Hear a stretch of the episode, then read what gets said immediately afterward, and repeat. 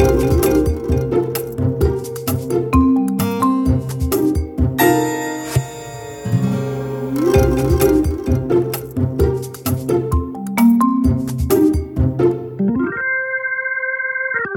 to Managing Marketing, a weekly podcast where we discuss the issues and opportunities facing marketing, media, and advertising with industry thought leaders and practitioners. Today I'm sitting down with Adam Murphy, who, after an extensive career in research, insights, and innovation, particularly in the beer industry, has founded Curioso to champion a culture of curiosity in the commercial world. Welcome, Adam.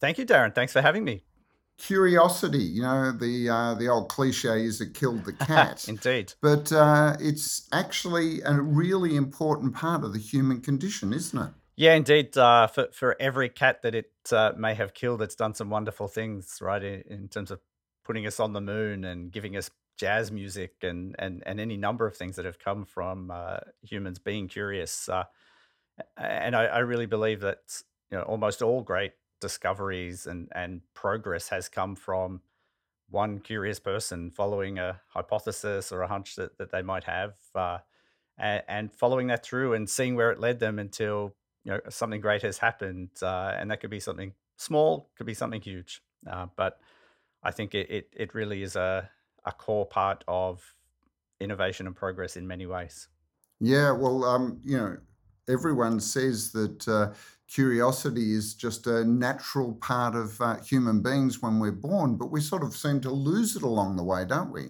I know Ken Robinson, Sir Ken Robinson, the uh, the great uh, British author and educationalist, said that the education system has a lot to uh, to answer for. Yeah, well, well, I definitely would agree with Ken there. I think uh, we are all born curious. It's how we survive, right? If, if we weren't curious, we wouldn't wouldn't figure out uh, how to make it out of, uh, of being a baby or a, or a toddler. Um, but it, I definitely think that the education system, uh, as we go through, starts to teach us that, that, that there is a right answer to things. You know, we, we learn that one plus one is two, and it, it will always equal two, um, which occasionally I, I, I've challenged. So if you think of the, if you're looking in the sky and you see one cloud and another cloud, and the wind blows those two together, how many clouds are there? Uh, in that case, one plus one equals one, right? And of course, people always talk about one plus one equals three when the, the sum is worth, worth uh, the, the, sum of the parts is worth more than the whole. Um, but we do start to learn in school that there is a right answer to, to every question. Um, and to a certain extent, uh, or to, to, a good extent, that's also then perpetuated in, in a lot of um, corporate cultures where young people come into businesses and we we train them the right way to do things and the right answer and the way that the company thinks about uh, a given topic. And, and, so we, we, in many ways, start to discourage people um, from letting their natural curiosity lead them and, start to, to steer towards, uh, you know, things like the all, the, the, that we suggest that the, the all-knowing leader is what everybody should aspire to be. You know, the, the, the sage that's been in the industry for so long that they know everything that there is to know and people start to mold themselves on that. It's interesting because you know you actually see that in small children where you know especially when they're drawing and you know they first pick up either a paintbrush or a crayon or something and they just start to draw. And then there's that sort of criticism about well what is it? And it doesn't mm. look like the thing it's meant to be. And and the, here's the way you should draw a person and here's the way you draw a house. Yeah. and and so yeah, I absolutely get this thing about, you know, it's where we bring a, a perception of what things should be, the way they should be, that starts to mold and reduce that curiosity? Or is it just part of naturally developing our skill sets by learning from others? No, I, I think uh, uh, by all means, uh, we, we need to grow. And the, the whole point of curiosity is actually to learn then but uh, not stop at that first answer, I guess. So in that example that you're giving, which is, is all too common, I often start training sessions around design thinking and ideation, asking people to draw a house. You know, you, you have a large group, say, draw a house on a post-it note. It's funny how many of them are a little square with a triangle on top and then a rectangular door and a window either side of the door because we've kind of been taught that that, that is the right way. I, I think that the curious mind then says, well, why is that a house? Why can't houses also look like this? Or, or why can't, and that, that's where kids are I find that, that one of the things that brings me back to curiosity when when I get lost a bit is just spending time with my kids and talking to them of, about things and the way that they see the world because they they approach things with more questions than answers and and then try to connect the answers together and, and build on the answers. I think uh, one of the the behaviors you see in the corporate world uh, that uh, we could do better at is is not taking the first answer. You know, having questions about the answers. Um, but often because of the hustle and bustle, the the urgency to move projects along, um, we have a question, we find an answer, and an answer is better than no answer. So we we kind of run with the the first answer there, and often there's there's reasons why we might want to question that answer and and uh, try to get beneath it and start to understand more of the complexity around that answer. Um, because particularly in advertising, there's a belief that curiosity is the the source of creativity. You know, the creative department in an advertising agency, the sheer fact that they're called the creative department means that that's the place that creativity happens. yeah, And that those people are naturally curious. That's the the source of their creativity that doesn't seem to occur anywhere else, either in the agency or uh, in the client body. Yeah, I, I it, it's funny how often any discussion around curiosity uh, ends up talk, uh, inevitably talking about creativity as well. And there is a huge amount of uh, curiosity required, I think, to continue to be truly creative. Because if we think of creativity uh, uh, as a as a practice trying to generate things that are new and things which which violate people's expectations in a way, um, then we have to be be willing to look at the world through a different lens and ask questions about why things are how they are and how else could they be. Um, you know, a lot of creativity is, is kind of asking the question of what might be rather than how how are things. Um, but I think that if we if we leave curiosity only to the creative disciplines, I, I've worked in marketing departments in in massive you know um, CPG or, or FMCG organizations, and if we just leave curiosity for when we're trying to be creative. We miss so so many opportunities, um, and it shouldn't also just be the the, the gamut. In, in some other organisations, they may say, "Well, we leave that to the insights people," which is great. Insights teams should be the champions of of curiosity within organisations and opening our the, the organisation's eyes to the the things it doesn't know or the beliefs that may not be true. Um, or what I call the organization's blindly accepted truths, you know, where we say something is real uh, but we actually, when you dig down, people don't have a lot of evidence behind that. And that could be because it was true 20 years ago and it's not true now, or it could be because the CEO said it one day. So we've all hopped on the, the train but behind that idea. But curiosity can really help people do uh, a great job, even if they're in the wherever they are, the, the supply chain, in the, the finance team, you know, wherever it may be, to to say, well, why do we do things the way that we do? Why do we why do we do the bookkeeping that way. Maybe there's a different way.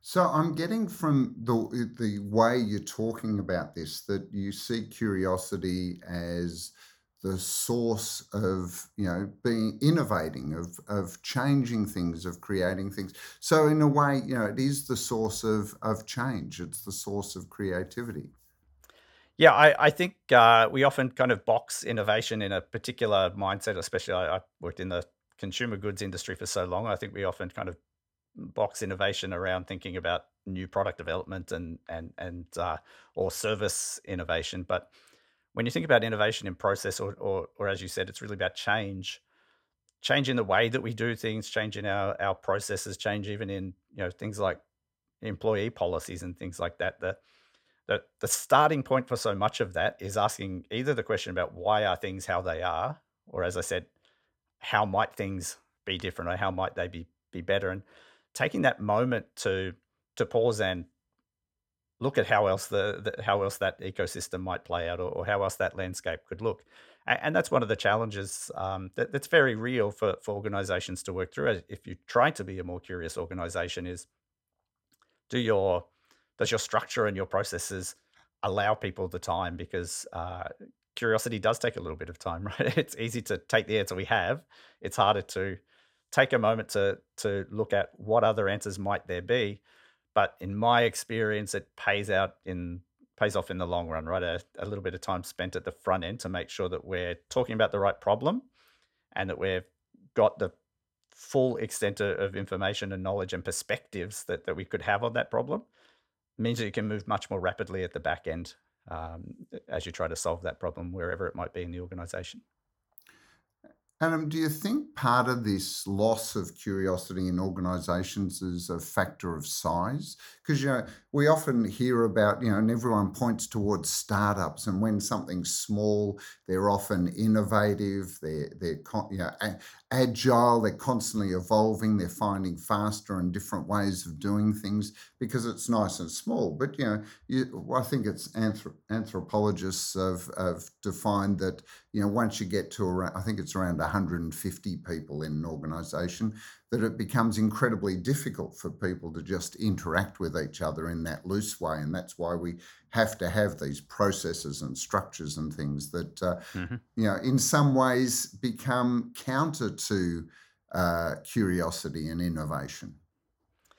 Yeah, I, I think uh, size is is certainly, uh, or, or, bigger organisations will have a, a harder time um, because, uh, as you said, there's there's more people, but but I also look at it from the sense of there's there's often once an organisation gets bigger, more layers between decision makers and the problem. Be be the problem understanding consumers or how things work going through the factory or, whatever it may be.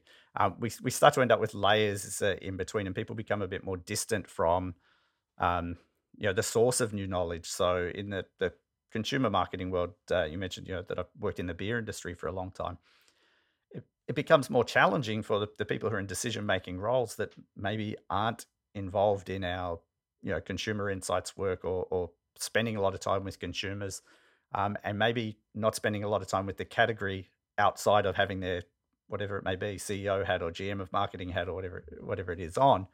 Um, and so you start to see the world only through a certain lens, and it's harder to absorb all the things that are going to happen, especially the change which is there. Um, I have a lot of empathy for, for people who have kind of been in an industry or an organization for a long time and find themselves in a leadership role because as they've been progressing, the industry's probably been been changing a lot, and and I think think one of the important um, tenets that I that I attach to curiosity is it has to be a, a never ending, right? So curiosity is not just the strong desire for knowledge, as the dictionary that it would say, but for me, it's the the, the ongoing or the perpetual desire for for knowledge because um, the world is complex and we do celebrate sometimes simplicity and we we we say, hey, I, I love working with that guy because he can really make the the complex simple. For me, that's important, uh, but but I see a big difference between having a deep understanding of a topic because you've curiously explored it and, inquired it, and then being able to convey that simply is very different to having an overly simplistic view of yeah. that that that topic or, or ecosystem. Uh, so, just going back a step, you know, I, I, think some of the best leaders in organisations are the ones that will say they regularly get out of their office and work walk yeah. around the uh, the coal face, the work face because it's the people doing it on a day-to-day basis that have the best insights you know whether it's the factory floor to say there's a better way of reducing waste or improving productivity or or improving quality or whether it's the sales team who are giving direct feedback about you know the customer interactions and the type of feedback they're getting. It's really important for the decision makers that can make things happen to actually be open to those insights and innovations that are coming from the the uh, the work front, isn't it? Yeah, indeed, and and that's been my experience. I I, I love working with with leaders that are willing to to commit to that, and and uh, in my time in the, the beer industry, I was lucky to to work with a lot of CEOs and and the other chiefs, the, the chief sales officers and chief marketing officers uh, through my career that were willing to spend that time not just with the teams to understand what's going on, but also getting out and and connecting with consumers and uh, you know pressing the flesh so, so, to speak and and talking to people and observing people and seeing people live and you know we we, we tried to drive a, a strong culture of, of, consumer closeness where we said well we have so many opportunities and i think lots of businesses do where instead of you know, we, we used to go out and do market visits if we were traveling, you know, to to another uh, one of our markets when I was in the uh, the global team uh, of a beer company, and we would often just walk around and look at trade execution on those visits. And we changed that to start to trying to find opportunities to talk with consumers, to interact with consumers while we were there to to observe them and see the way that they interact with stores. Because it's one thing to to to kind of see are things how the planogram says they're meant to be, but it's another thing to to notice that consumers are actually having a hard time finding what they want in that planogram. So uh, I think that that makes a huge difference. Uh, and I think can be very empowering for the leader as well. Then, right? Because the I think as much as we we, we all love and and and I uh, think leaders should be that the great leaders are also very decisive. So you don't want to be curious forever and not actually take action. But I think you can take much stronger actions when you feel that it's based on some a really strong grounding. Well, I think uh, what it gives them is some stories to take back into you Yeah, know the C-suite and the boardroom, which is actual stories from the sa- where the sales are occurring. You know, it's great looking at uh, uh, uh, P&Ls and Ls and and balance sheets, but when you can tell stories of what's actually driving that yeah, and ways of improving it, it makes it infinitely uh, more more uh, compelling. This, the other point you made is this idea of you know taking the complex and making it simple. And I hmm think the uh, the quote, and you know everyone says it was Einstein, but it's this idea of making it simpler, but not necessarily simple. Because the danger with simple is that it actually loses all, it invariably loses the nuance yep, that is what's required yep. for feeding that and answering, you know, or feeding the hunger of curiosity. It's the nuance of a problem where the solution lies, not in the simplicity of the uh, solution. Yeah, indeed. I, I, I really believe, uh, as I mentioned before, in this idea of having deep understanding conveyed simply.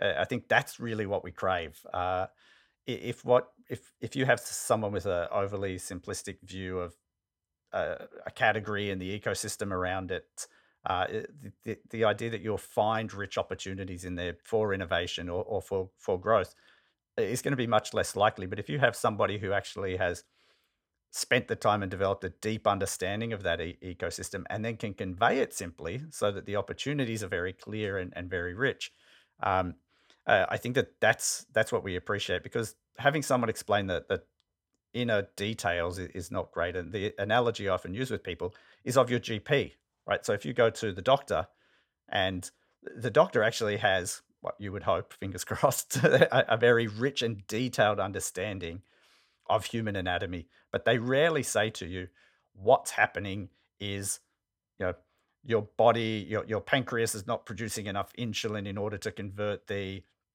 the sugars in the food that you're eating they'll say you, you, have diabetes right and and they might say diabetes is a problem where your body can't process sugar well that's a deep understanding conveyed simply it's Yeah. enough enough information for you to understand okay i i hear Oh what you're saying. Oh my God, you haven't can even mentioned yeah the Krebs cycle there. You know, we could go through all the parts of the Krebs cycle for the uh, the yeah uh, breakdown of glucose into energy. But look, I, I absolutely get the point.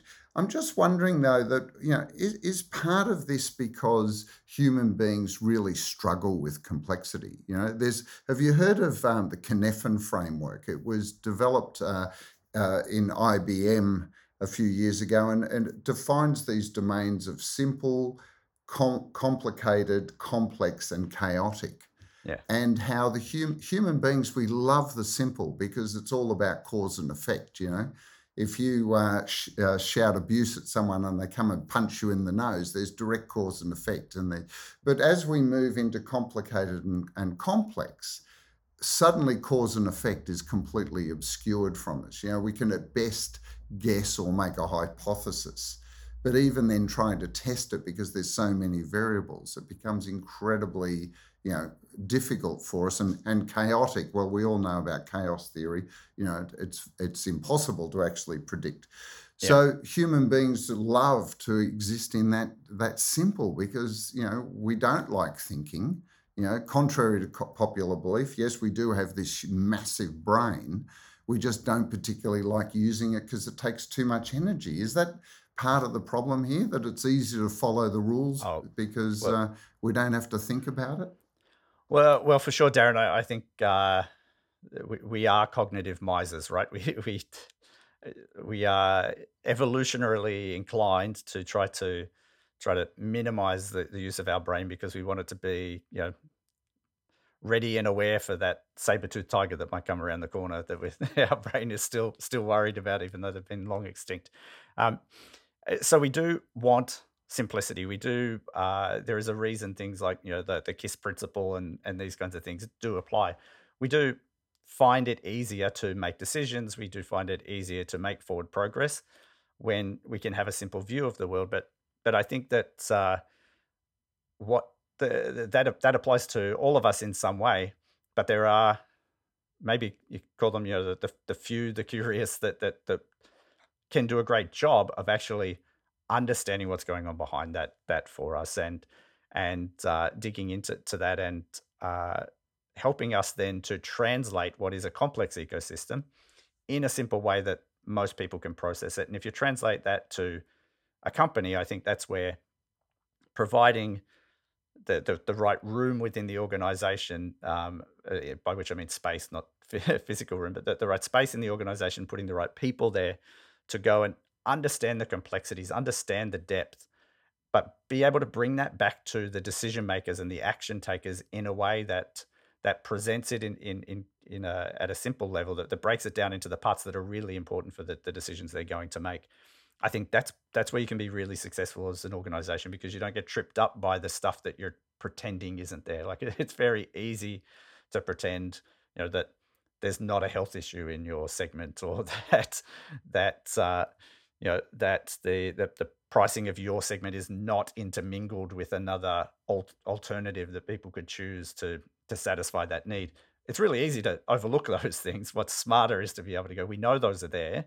Here's how we're going to to try to um, to, to, to make it simple for people to take action on those.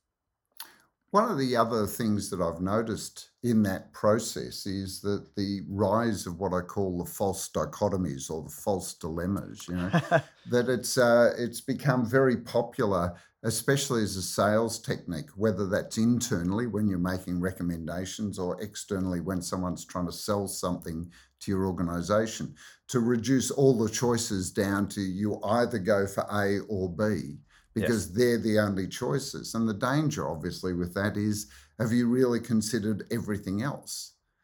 That can every problem be reduced to two? Now, it's clear why it's two because that makes it very simple. Yeah. Yeah, the, it, the we, we do have a, a tendency to uh, to uh, we, we reinforce through culture even the the idea of everything being binary, right? Like very complex discussions, like race, for example, uh, or you know, abortion rights, all these things, they get reduced, and, and, politics gets reduced to liberal and labor, Republican and Democrat, right? We, we, we reduce these super complex systems down because, as, as I said, we are cognitive misers and we don't want to have to, to, to think about it too much. The, the challenge which you see if you take those, those kind of political examples that I used is that then in culture, self fulfilling uh, echo chambers form around each of those poles of that idea, right? And, and you know, you have, if you take the, the classic example in the US, Republicans listening to Fox and Democrats listening to alternate channels, which just keeps CNN, yeah, to, to CNN, to to um, that those echo chambers just keep reinforcing and actually pulling the poles further away from each other.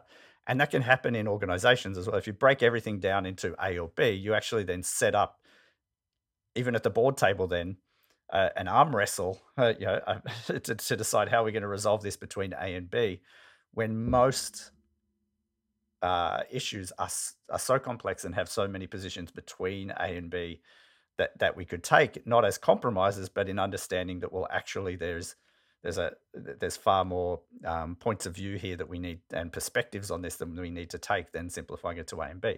But it does make for in many organizations quick um, decision making because you have other other kind of unspoken rules like the the hippo the highest paid person's opinion. So you know well if i go into the room a and b and i think the ceo is on a and i'm betting on a i, I might as well boil it down to a and b because we'll quickly get a decided and, and we'll move on. So there's reasons that they so they it's exist. expedient. It, it it can be very expedient right? Whether it gets us to the best answer if c was actually the, the right answer is a different question. Or, or w yeah, yes. because yeah. I, and that's the thing that annoys me is that there are often infinite solutions, just as there are infinite strategies. You know, Yeah. which strategy is defining a solution to a problem or opportunity. So, you know, when there's an infinite, this this uh, reductive process of reducing it down to its simplest choice of A and B is always uh, counter, you know, for me counterintuitive, and it could be because I have a science background. Yeah, I think uh, that that kind of uh, scientific method is a big part. Like scientific method, in a way, is the the codification of curiosity, right? It kind of tells you how to do it. But but just to your your point about how how frustrating it can be when we take the A and B when it could be W. The the other thing that forcing things to be a binary that people then place a bet on, and you know we plant the flag and and say we've chosen A.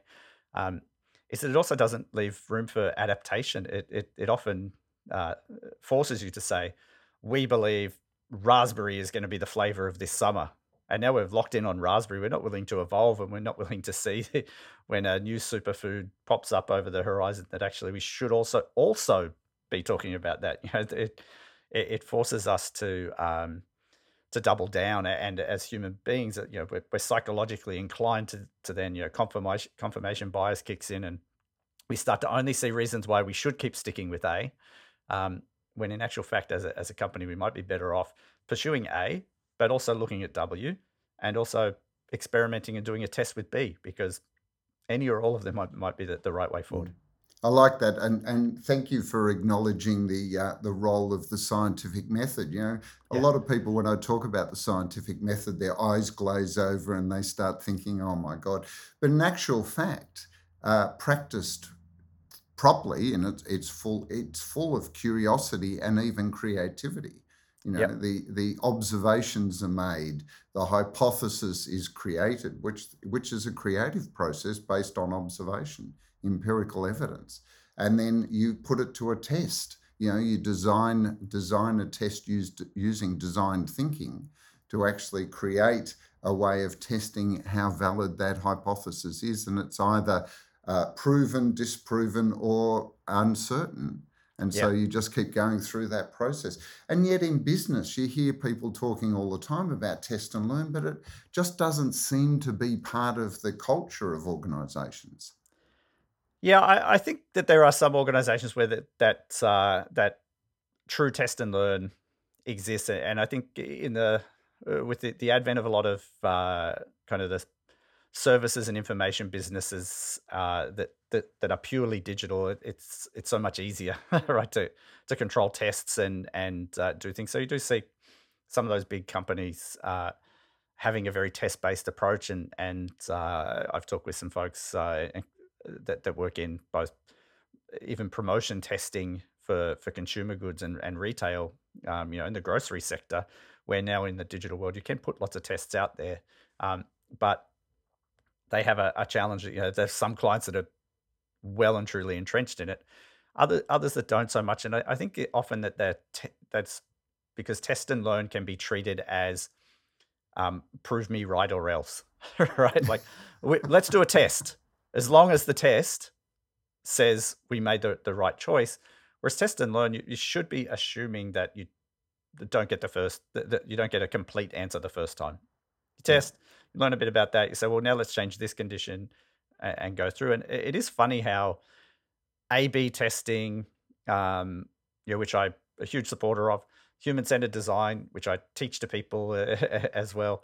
Um, they they all really they're they're centered on the scientific method. they, Yeah. they all, in some way, come, come back to that, which is when you look at the span of human history, that's how we got to where we are now. So we shouldn't we shouldn't forget about it. We shouldn't uh, put it put it to the, the back of the room. That's how we put we ended polio and how we we put rockets into space and and that's how the internet works, right? It's people following Well, that that approach. Yeah, the, the scientific method from the, the time of the Enlightenment has actually improved the living standards of the human race unbelievably. You know, Yeah, we could always, if people want to deny science, then go back to the Dark Ages. You know, yeah, um, and and low, uh, short, uh, short lifespans and uh, high infant mortality rates, and and the thing.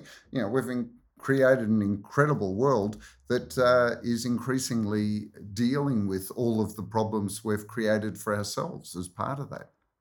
Yeah, for for sure. And one of the examples through that uh, journey of time that I talk to people when I'm talking about that that idea that I mentioned of the blindly accepted truths that might exist in your organization, which every organization has them. Um, but one blindly accepted truth in culture and, and humanity uh, more broadly um, was that moldy bread is bad and you should get rid of it and destroy it, right? Except, you know, some smart person thought, I wonder what what the mold's all about. I wonder I wonder if there's anything good about the mold, right? And we now we have penicillin, right? You get a cold, you go, they give you some amoxil, and away you go. All that came back to someone being curious about, well, what is the mold on bread? And I wonder if there's any wonder if there's any upside to Well, it was actually an accident. He left the plates out, I think the Yeah, story goes, but that could be uh, yeah, apocryphal anyway. Look, yeah, um, Adam, I, I'm really curious about how you, because you've set up this uh, this practice, this business, to help organization organizations embrace curiosity, right? Yeah, And what I've seen in the past is large organizations getting a innovation department, that, yeah. which, as you say, ends up focusing on new product development rather than using it. It must be more than just having a group of people focusing on this. How do you go about building a culture of curiosity? Yeah, it it, uh, it most certainly has to be uh, an organization-wide um, commitment, right? To to to be a more curious organization. Um, you, you mentioned innovation departments being set up. You also see uh, uh, incubators, um, disrupt, disruptive growth organizations. Uh, different companies call them different things. Where where companies will set up a if you want to call a side business in in curiosity or innovation. Um, to a certain extent, that can work, and I think that that comes back to your earlier point about we we do seem to f- naturally feel that there's more curiosity uh, and and creativity and innovation in startups where people are closer to the, the consumer still they're closer to the problem still they're, they're they're doing something new so there isn't a hundred years of patterned knowledge and behavior to, to base it on but I think the challenge, if if you do that, and I did work in a big organization that that had that approach, is that um, it starts to kind of become, as you talked about, the creative department that people say, oh, well, that happens over there. I don't need to be curious. Those guys over there look after that. If this is this is one of those problems, we'll let let those guys worry about it. But as we talked about the the the um, the, the ability to create and innovate and do things differently exists all throughout the, the organization. Um, and and as I've started to to work with companies talking about this, it, it's it's really clear that we have to have there's kind of two levels at which we have to have the discussion. The first and most important is we have to have leadership who's on board with the the idea um, of being a creative uh, culture. Because if from the top, if if the values and beliefs of the organization don't encourage curiosity, and even if it's unintentional, many of them sometimes discourage curiosity, um, then there's no point me or someone like me coming and training teams within the organization to to be more curious and follow the scientific uh, method and and to inquire before but before they take action because people will then you know their ideas won't make it through the the, the, the decision making levels. So I, I talk a lot to people about values and beliefs and then also the the rituals and the behaviors and even the leadership style of the organization. Is it one which encourages curiosity or are there certain phrases um, or big rituals that you have or even the uh, uh, with one organization looking at the awards that, that that they give? Do any of the awards recognize experimentation failure curiosity uh, or do they only focus on results? But uh, when i talk about phrases it's you know having been an insights person for a long time you hate hearing the phrase i don't need research to tell me that dot dot dot right? That that that that tells a curious person who might have been trying to move your organization a little bit forward or in a little bit of a different direction or to discover option w that you were talking about to say uh, I, I won't try anymore right? Like if, if that's the case. So it can be really small things sometimes but if culturally it's not there then if once that is is is bought into by leadership then you can look at structure and process. Do people have the right time to be uh, to, to apply the process to experiment test learn experiment test learn? Do they have the right resources to do that? And then finally capability. Do they have uh, do they actually have the skills? Because it is trained out of us in school and we might have been in different companies for 15 years and it has been trained out of us it's not a, an innate thing that just pops back like you know breathing or or riding a bike, right? You, you do actually have to reapply yourself, train yourself out of some of the things that have happened. Um, so I think that th- those are the things that are important in making the change, and what organizations need to make all of that happen is is it some kind of champion or inspiration for yeah for, for, for what could be better, um, whether that's someone internal or external to to, to excite them um, about yeah, we could actually be better if we if we follow this way. It's interesting what you say about top down because you know they part of it is redefining what success looks like. And success is not just doing the same thing over and over again. Success is, in many ways, uh, you know, the Toyota Motor Corporation, their uh, their idea of kaizen, you know, constant yep. improvement, this curiosity to constantly find better ways of doing things.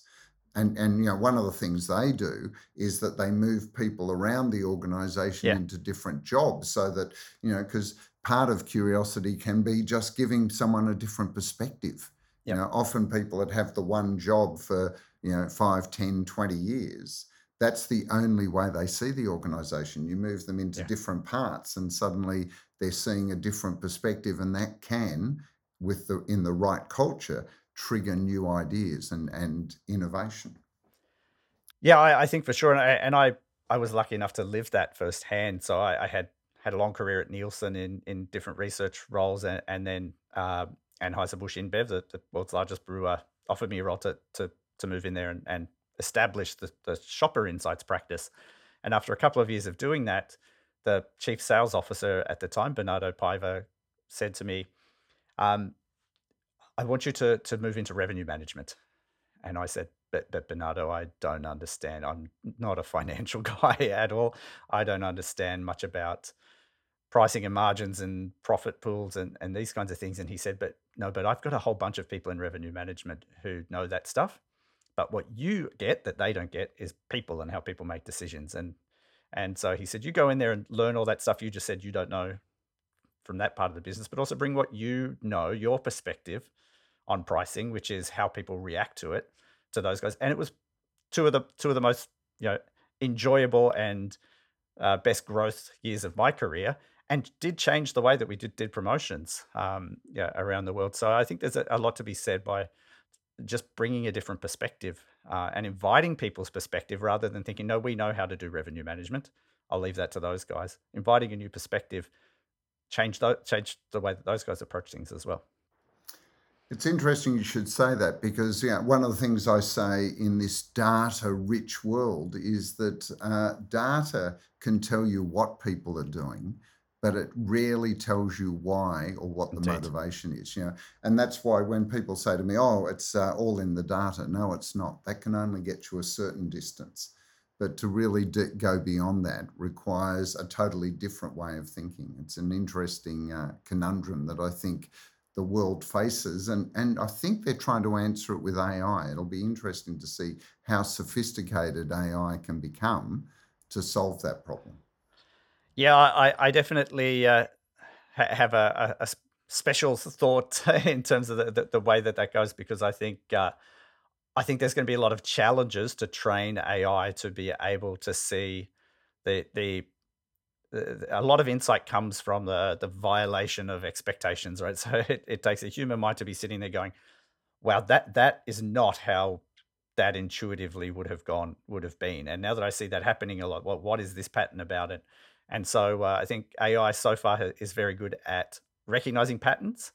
I think recognizing the violations of patterns and then and digging into that there's always going to be a human component but but i also have this part of me that says i hope we can right i hope we can i, I think mm. it would be good for progress if we can start to, to teach ai to do that but right where we are today regardless of how much big data you have um, or thick data or how uh, different people call it different different things there's there's no uh, no match for having a curious human being looking at that and seeing, you know, reading between the lines, so to speak, of of the data and saying, this is interesting. A lot can be informed by just reading the, the data as it is. But what's really interesting is this piece over here where this doesn't make any sense. We decreased the depth of this promotion but it went five times better than it did the week before. What was different? Mm. Was it something contextual? Was it the way that we promoted the promotion? Was it the way we worded the promotion? Was the weather different? what what was it? Um, I think that this is where the, there's a role for for a curious human um, to to make sense of this sea of data that we have. Well, a curious human sitting in front of a huge data lake with a terrific algorithm answering all those questions based on the data. Yeah, indeed. and and that's where that's where we get that perfect uh, match. One of the um, the things that uh, we constantly run into, and I'd love your point of view on this, is the concept of best practice, because it always drives me crazy. At some point, a client, you know, will, will have designed a number of different models for them for. For instance, their roster of agencies, and they'll say to me, "Which which which one's best practice?" And I'll say, "Well, what do you mean?" They go, "Well, what? Who else is doing this?" And what that so I suddenly realise what they mean is common practice Yeah. because they just want to know, well, who else is doing it? How do you answer that one?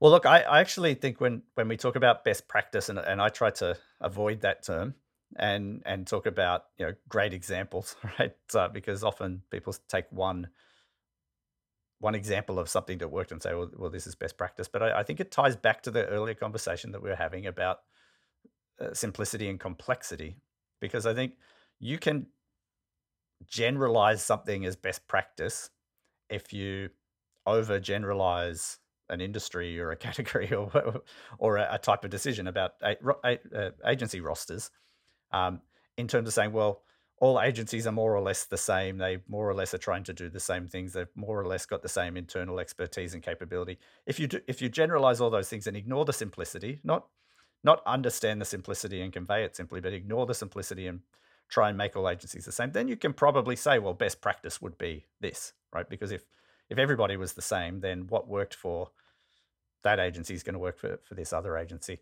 Um, but I think uh, it, it's overlooking some of the complexity there, whereas the, the best thing is to, to look at you know, trying to match examples of which agency looks the most like you is dealing with the same things that you ha- are going through, has has the same track record, is the same similar objectives, and what worked for them is probably better than the common practice because you, you may not fit the average. You know, if we assume that all agencies are average, uh, that that's not a world I really would, would want to hope hope Yeah. for, right?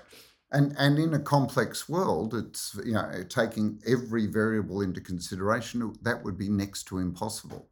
At Yeah, best, you're doing an approximation, and so you yeah, know, I think it's really about uh, alleviating uh, the individual's fear about, oh my God, perhaps doing something unique or new for the first time. So accept that every problem in many ways is unique, and every solution could be exactly what's always been done before, hoping for a different outcome or trying something completely new.